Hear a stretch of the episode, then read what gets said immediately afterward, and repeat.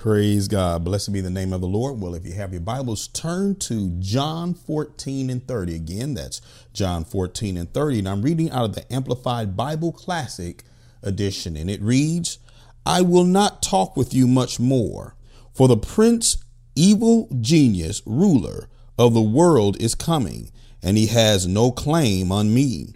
He has nothing in common with me. There is nothing in me that belongs to him and he has no power over me. What is Jesus talking about in this passage of scripture? Jesus is saying, listen, the enemy has nothing in me that will stop me from reaching my destiny. His destiny was to go to the cross. The enemy had nothing in him that would derail him. That's what the enemy comes to do. He wants to derail us from our destiny, from God's plans for our lives. He wants to derail us from that plans, get us off track, get us off course. So Jesus is saying the enemy has nothing in me. He has nothing in common with me. He has no power over me. Now, let me give you an example of what that's like. Have you ever been walking down the street and this voice comes to you, this thought comes and says, throw your keys in the stream. Go jump off of the bridge. Now, when these thoughts come, you know, you you know, you ignore those thoughts. You cast those thoughts down. You notice you don't battle. You don't you don't really get in your mind. Oh, I don't know. I don't want to jump. You, you, you don't fret over anything. Why? Because you've never yielded to it. You never yielded to it. So the enemy has nothing in common. He has nothing in you. He has no power over you. It's just a thought that you just cast that thought down immediately. Let's say at one time in your life you did have issues there. You had suicidal thoughts, but God delivered you. Even at that point, after God has delivered you, you no longer have those issues. Enemy no longer has anything in common with you. He has no power in you. There's nothing in you regarding those issues. There's nothing in you so he can lay claim to. There's nothing. Why? Because God has delivered you. Once again, the enemy, Jesus said, the enemy has nothing in me. He can't use anything. He has nothing in me that will pull me away that's going to derail me. Let's go to Matthew chapter 13. Matthew chapter 13. And we'll begin reading at verse 24. It reads, He told them another parable, saying, The kingdom of heaven is like a man who sowed good seed in his field. But while men slept, his enemy came and sowed weeds among the wheat and went away. But when the shoots had sprung up and produced fruit, the weeds also appeared. So the servants of the landowner came and said to him, Sir, did you not sow good seed in your field? Then where did the weeds come from? He said to them, An enemy did this. An enemy did this. Now we know in context, this is the parable of the weeds. We know the, the wheat uh, stands for or represents those who are saints and those those who are true believers. And the weeds represent those who look like they are true believers, but they are not. They do not belong to Christ. If we would read further in this parable, Jesus says that he's going to separate the, the, the wheat from the tare, or those who are true believers will be separated from those who look like they are, those who are not. Now, that's what the parable is about. But another application of this parable also reveals many times what the enemy will try to do to us. You see, the field is your mind. The field is your mind.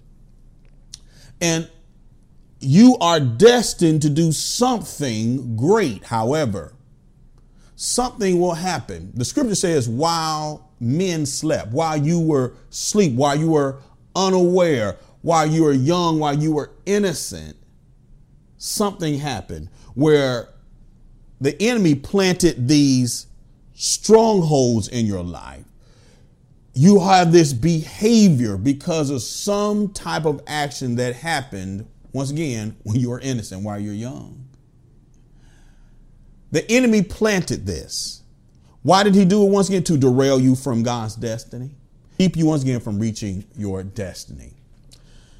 So, exactly how does this happen? Well, let me give you a few examples. Now, some of these examples are somewhat antiquated. It's kind of what happened during my time when I was young, but the no the enemy no longer uses those type of methods because he's advanced and because times have changed, but he's still doing the same thing, just a different way. So let's give an example once again. Let's say there's a 10 year old boy. His mother drops him off at the barber shop. But while at the barber shop, the, the owner puts in this pornographic movie. This happens every time that young man gets his hair cut.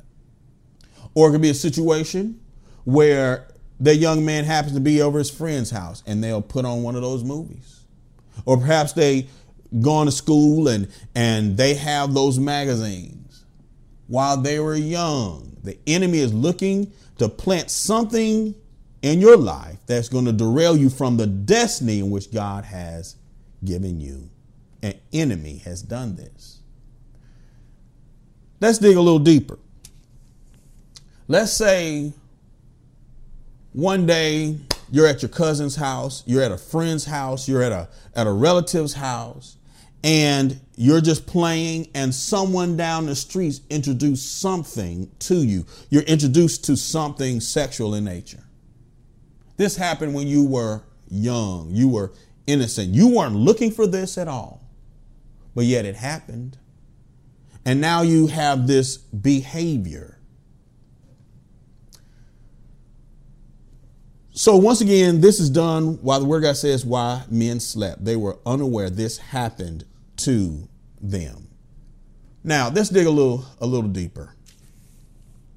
Sometimes it's one thing for this to happen with your peers, but sometimes you know what this happens with those who are in authority.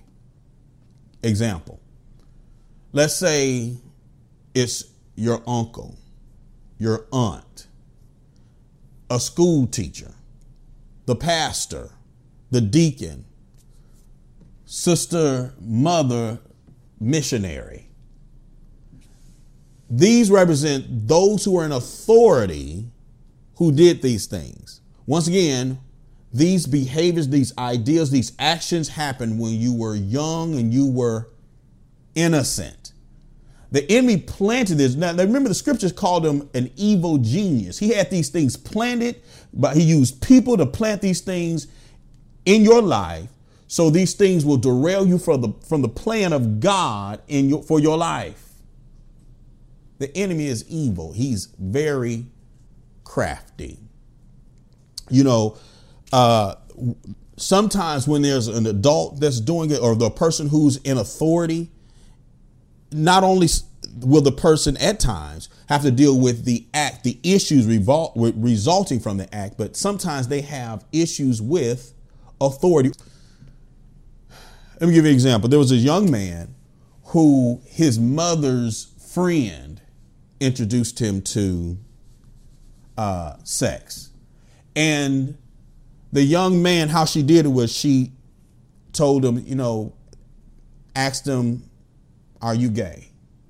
And so basically she manipulated it. She she convinced him, and that's what she did as a tool. But as a result, this young man now he knows his ways as it relates to women, but unfortunately, because of that act, he beats women.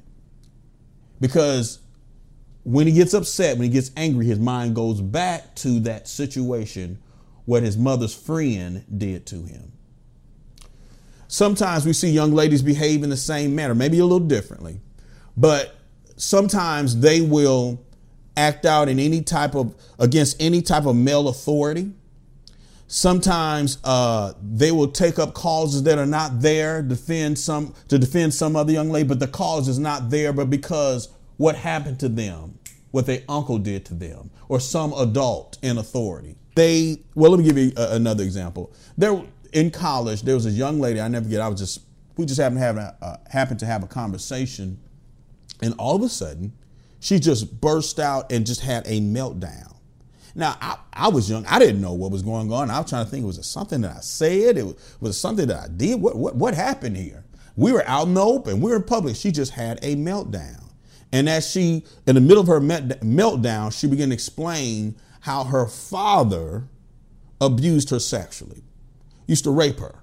And then her uncle did the same thing to her. Now, neither of them, they didn't know that each other was doing this to her, but it had a profound effect on her, a negative effect on her, and she'd have these these meltdowns, just uncontrollable meltdown, just at the spur of a moment.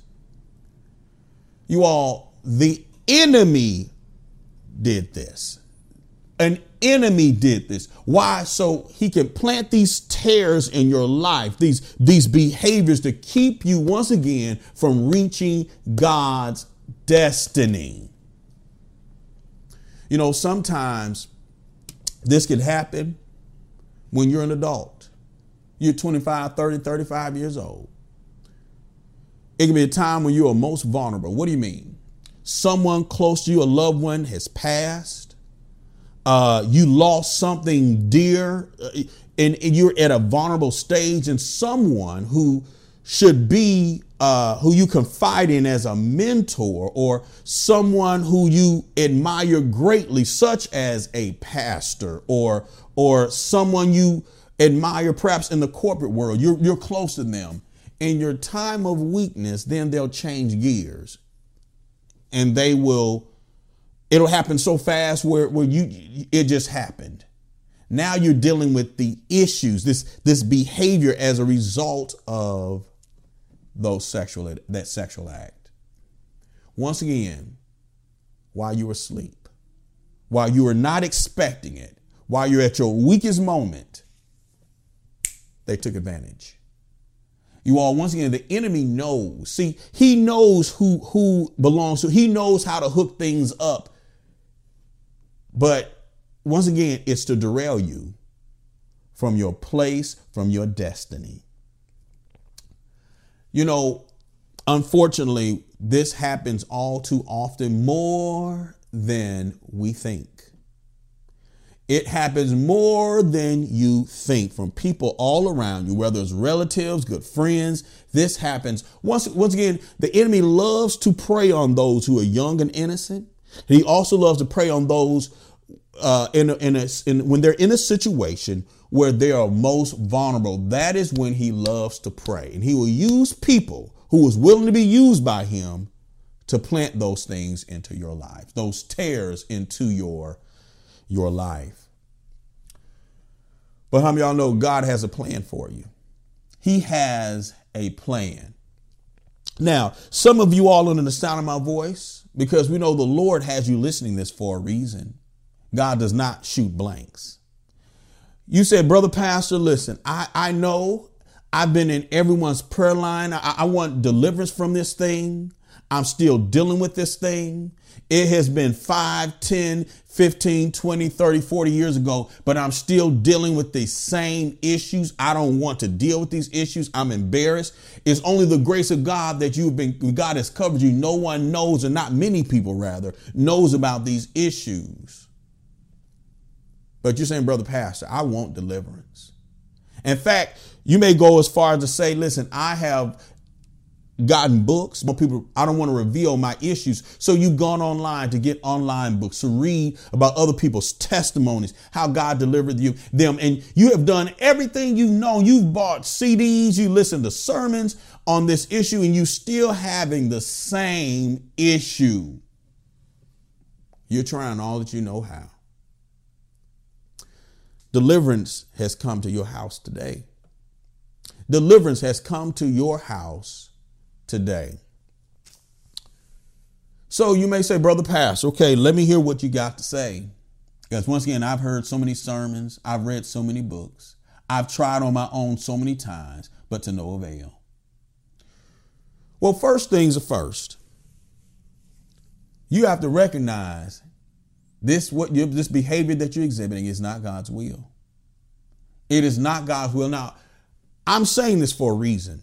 Because the world has really pushed this behavior. And we're talking about different sexual behaviors that's outside of the laws of marriage, if you will.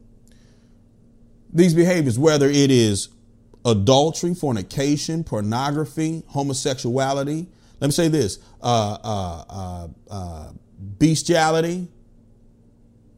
It don't matter what the behavior is, the Lord wants to deliver you. He wants to deliver you. Now, once again, you have to have the will. You have to know that it is it is not God's desire for you to have that behavior, to have those desires. Once again, I'm saying this because the world is saying something else. Can I share something with you? Some good preachers, or I should say men of God, are preaching the same thing that it's okay. No, it's not okay. This is not God's plan for you. Why? Because in this behavior, the enemy has access to your thinking and he's setting up a plan for your destruction or your demise. So, once again, you have to know and get it settled in your mind this is not okay. This is against the plan that God has for me. God loves me. Now, understand, God loves you, but the thing, the behavior, he does not. Because it's the enemy has access to you once again to derail you from, to keep you from seeing God's best. So that's number one. Number two, brother pastor, I understand. What do I need to do? Well, once the word of God, listen, once you understand it's not God's will if you do this, then you have, can have faith for God to deliver you. What do you mean? Faith begins with the will of God is known. Once again, you know it's not God's will. Now, so what do you do once again? You ask God to, to show your way out of this. Brother Pastor, I've done that. I've done it. Have you really done that in faith? Now I understand you was upset you know you, you you're frustrated, but really have you really done it in faith? Now, the scripture says he who called on the name of the Lord shall be saved. Now we understand that that's referring to salvation, but it's also referring to your deliverance. You see, Jesus is the high priest of our confession or our profession. In other words, when you call on the name of the Lord, the scripture says you will be saved. You will be delivered. In other words, the Lord is as an obligation as the high priest of our profession to deliver you.